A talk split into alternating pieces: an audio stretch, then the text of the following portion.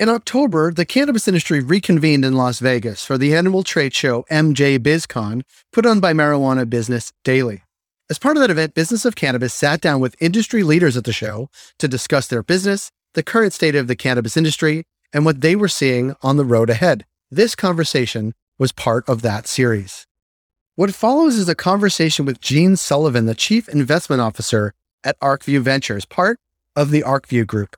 Sullivan is a longtime investor and follower of what's happening in the cannabis sector and was recently a speaker at Business of Cannabis New York, our event in September of 2021. During MJ BizCon 2021, we connected with Sullivan to get her thoughts about the New York market and the sector as a whole.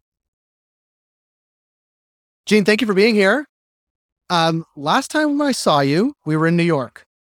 So much fun. It was fun. It was a great gather. Thank you for saying that. That means a lot. You go to a lot of gatherings, so say you say that. Your review means a lot. We get the official the official review from you. Yes. Before that event, at the event, and even more so since then, I have a thesis or a, a hypothesis. I don't know which one it is. That New York will be the most important market in the US on nearly every metric. Size as a market, of, I think that's influence that they have almost undeniably will be incredible. The finance component is important, the social equity stuff. Like, is that how you're viewing New York? Is that how you're viewing New York? Totally. We not only can hardly wait, but we're already playing in the sandbox. Yeah. We are having a blast because we've waited so long. Now, one thing I love telling people why have we had to wait so long? Several very curious reasons. One, which I love to tell people because people do not understand what I'm about to say. Why did all the Western states create this incredible, enormous marketplace? Look at Colorado, California, Oregon, Washington, all Nevada. They had ballot initiatives. The state of New York and all of those eastern states and Midwest, except for the Commonwealth of Massachusetts. Where I'm from. Yes, we're smart enough did you know this? I investigated why. Okay. Matt, I don't. In 1915, they wrote it into the Constitution. Okay. Do you know how hard it is to make a constitutional change? Yes. That is not happening. Probably easier in 1915 than today. Correct. Yeah. That's right. So the Commonwealth was smart enough to be able to figure out how to do that. Yeah. And then when it came time to a ballot initiative, they seized the moment, despite their governor and their mayor both openly AA were against it, but they fought through that. And now there's magnificent, incredible SSOs and MSOs. Mhm. In fact, one of our wonderful investments, I'm her advisor for years, is here even showing in a booth at MJ Biz. Go figure. Isn't that great? You should go see them called Rebelle. So, and she's in Great Barrington. And if you haven't been in Great Barrington lately, you would not believe Okay. what's going on. So here we are sitting in New York going, wait, what about us? Now, that's the reason, and I shared this from the stage at your wonderful Yeah. conference. That's the reason. Keep saying it just like that. New York, yes, it was fab. First of all, how smart are you for the rainbow route? It's pretty good. And like the joke you made, how clever, you know, oh, we're searching for a place. Oh, ended up with the know. rainbow route. It really was spectacular. It was Yeah. so spectacular. Yeah. So, what's incredible is because of this long prohibition and the war on drugs, New York, and especially New York City, is the largest legacy market in the world. Expected, some say 5 billion. We think it's even greater. And uh, so uh, it's very organized, it's very together, it's, uh, it's fed a lot of family. Yeah. So, how do we manage that? You know, how do we bring the legacy into the light? But back to kind of the first order of business. How do we get there now on adult use legislation? So, think about it. Uh, Andrew Cuomo, the son of Mario Cuomo, I'm sure Andrew and Chris and the kids in that family grew up with Mario teaching them about the war on drugs.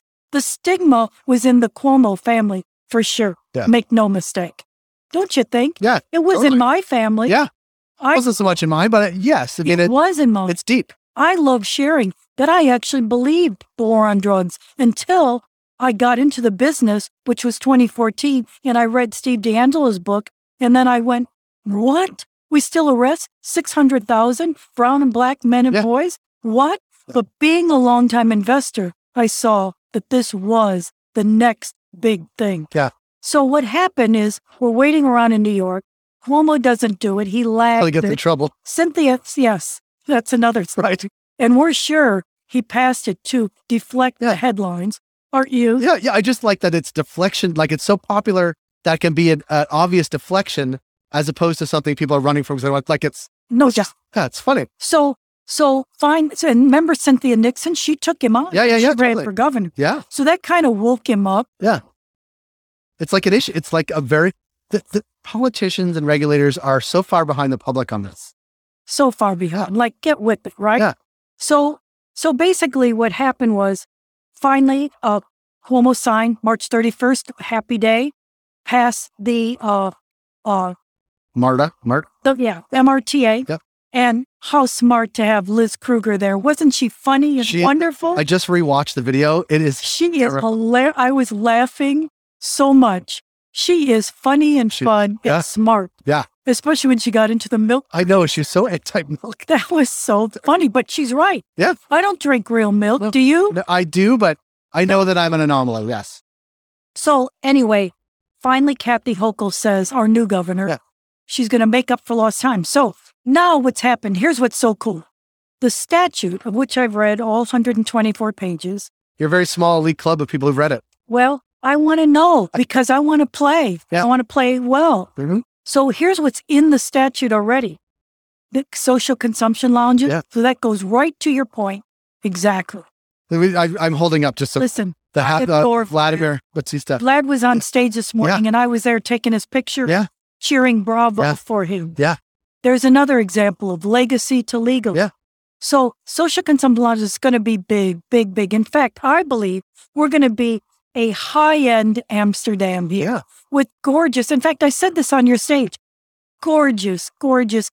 A It'll be a it'll be a magnet to the city. Totally. And not just some crummy world culture kind of dive bars. There'll, there'll be some of that too, which is great. But there'll also be this elevated experience. Exactly. So we can hardly wait for that's in the statute. Yeah. Second of all, uh, really a big, important play. They expect social equity applicants to make up at least 50% of the license holders. It's amazing. At least. It is amazing. It's amazing. How do we do that? How do we fund them? How do we educate them? How do we find them? How do we make it happen? That's a That's big question. it's a big unsolved Yeah. problem. But there's enough of us there, enough money, enough smarts, enough experience to really be motivated to help them. So that's there. That's going to make it great. There's so much money. People are coming out of the woodwork who want to invest and they're saying, How do I play? Where do I play? Who do I play with? What am I doing? So, what's fun is I am thrilled to be able to help that story Yeah. because first of all, a little interesting thing. ArcView as an entity, you may not know this. We as a community invested more than $300 million in about every cannabis company that's out on these farms. But guess what? They never acted as principal Right. till now. Right. So now we have stood up these three different entities, ArcView Capital, ArcView Consulting, because people come to us say, Yeah. how do I play? Yeah. Yeah. And then I'm uh, part of running with Jeff Finkel, Mm-hmm. Ventures. So we have a fund already. We've made 15 investments. But also, we are uh, able to stand up special purpose vehicles. So what's exciting is uh, if we have a great company, and I've already met several even this week, Yep. That are, let's say this, small multi state license operators who now need that next round of funding. I love the opportunity to stand that up and let our community take a look. Yeah. We'll vet it, we'll write an institutional grade memo. Mhm. So things like that I think are important for us to bring to the table. And that's really exciting. Yeah, and I just think, like, the way even it- none of them have actually gotten to the point where they're like actualizing the stuff. But like New York pushed New Jersey to move faster, even though they had already moved, but it moved. Correct. Connecticut, Massachusetts, I think is no. Correct. And, and I think the interesting part it came up a couple of times where when people legalize and it happens, it's really the end of the beginning, not not the end product, You're- right? Because Colorado is still changing and morphing, and they just started delivery. Like, whereas New York will have delivery, like things Yeah. don't stay static. So which is the challenge. Like it's hard to stay on top of what's happening everywhere because it's not like Colorado's done. Now I know what's happening in Colorado. I move to the next. It's like Colorado is still all the time moving. So is California. It's like it just becomes a super dynamic place where it's like everything is moving all the time. You know, I wanted to say this at your fabulous conference, but I, I get to say it now. Thomas Edison said, There's always a better way to do something. Find it. Guess what? I'm hopeful we as New York can find it. But one disappointment, but time does Right. fly, right? It's going to take the regs getting published.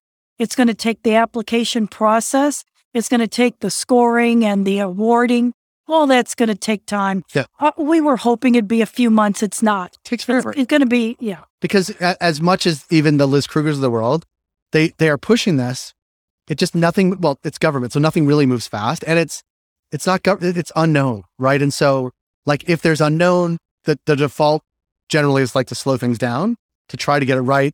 And those that have watched other states go, no, they won't get it right, but you have to start. You have to start and then start tweaking. Exactly. Yeah. So, luckily, not only have the uh, couple leaders been anointed, but they are already starting to uh, appoint the regulators. I met some this week. They're going to have to hire, I heard, Oh, 200 people. Yeah. Then the regs are have to be produced. But you know what? Look, let's say it's five years out and you look back, you don't even remember That's right. this way. Well, I remember, uh, I don't often quote Bruce Linton from Canopy, but someone, I was at a forum and someone asked a question because it was Canada was deciding on the date they were going to legalize. They said, Are you upset that it's going to be October, not July 2018? He said, Do you remember the month where alcohol became legal? Like, Yeah. those are, Yeah. Right. Yeah. You know, speaking of alcohol being uh, uh, legalized way back, I'm very close to Steve DeAngelo. In fact, you should uh, have him. yeah, yeah, yeah, I've seen it. Yeah. yeah. I'll text him if you want me to. And uh, he taught me, he was in New York recently, of course, uh, for the conference, your great conference. And he said, he taught me something I didn't know. It took 20 years after alcohol was then brought out of prohibition, legalized. 20 years for the bootleg stuff to finally go away. Yeah.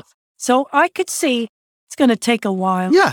And that's okay. Like, I think that's okay. And I, want one other point, and this is not related to that, that he was so smart about that I want to get your thoughts on. The last panel of the day at the wonderful event in New York. Yes. he said he said something like if you want to bring the people from the legacy market into the digital market you got to give them pathways not about the regulatory side but like some of them are sitting on serious money like you have to make like you you have to acknowledge that that is the case Yes. and figure out how to make sure they won't lose it when they come like it's really those are really thorny issues for government Very. but the but the but the the um the penalty for not taking those issues head on is that people will stay in the legacy market. Like you, I- it's a really it's a really complicated thought exercise. What about the taxes? Right. He has a theory. Let's just put, uh, uh, you know, abate the taxes for even a couple of years. Right. But that's not going to happen. I know, but I but, but it- then okay, so so you say it's not going to happen because that's how regulators and government think. Then we're stuck in Canada where it's forty percent of the market is still legacy and and thorny. Like, why would they come over? exactly. Ex- where the regulation, like we we just talked to a gummy manufacturer that was making you know unregulated gummies forever, you know, for five six years, huge market base that they would deliver to. Like their incentive to break to come to the legal market was not financial. It was not they love the new regulations. It wasn't that the you know good manufacturing practices are easy to come. Like those are all a massive pain in the ass. They just wanted to bring their product to life and to light, right? Because they this is they're, they're doing the right thing Sure. but the, every hurdle and burden, and they will make less money. Like that's the irony. They will actually make less money, but but how you you have to think about those things as you're putting in regulations, or else you you counter it's counter you counterbalance one of your policy goals to drive out the black market. Like, right, right, right. Well, Jeanne, I really want to thank you. Thank I, I love talking to you, Thank you. um, and thank you for saying all those nice things. yes. Um, and we look forward to connecting with you here, in New York, wherever Thank you. I heard you're going to do a few more of these. we are. We're going to be back in New York December 9th. Come on. yeah. And why so quickly? Uh, because we have this audience, uh, we have a plate. The Williamsburg Hotel has been so good to us that they want to host the the industry on a quarterly basis. So we're gonna we're gonna pick themes, and I want I want Vlad to be one of the speakers because I want to talk about that. Um, And listen, I know everybody. I know. So ask me if you need anybody. I'm happy to tee up or give you Love it. ideas. Thank you. Reach out anytime. I'll see you you have my card. I do. I do. Thank you so Thanks, Jim. much. That was Jeanne Sullivan from ArcView Ventures, recorded at MJ BizCon 2021. This podcast was recorded at MJ BizCon in Las Vegas in October 2021. For more information about Business of Cannabis, please visit businessofcannabis.com and follow us on Twitter, LinkedIn, Facebook, and Instagram.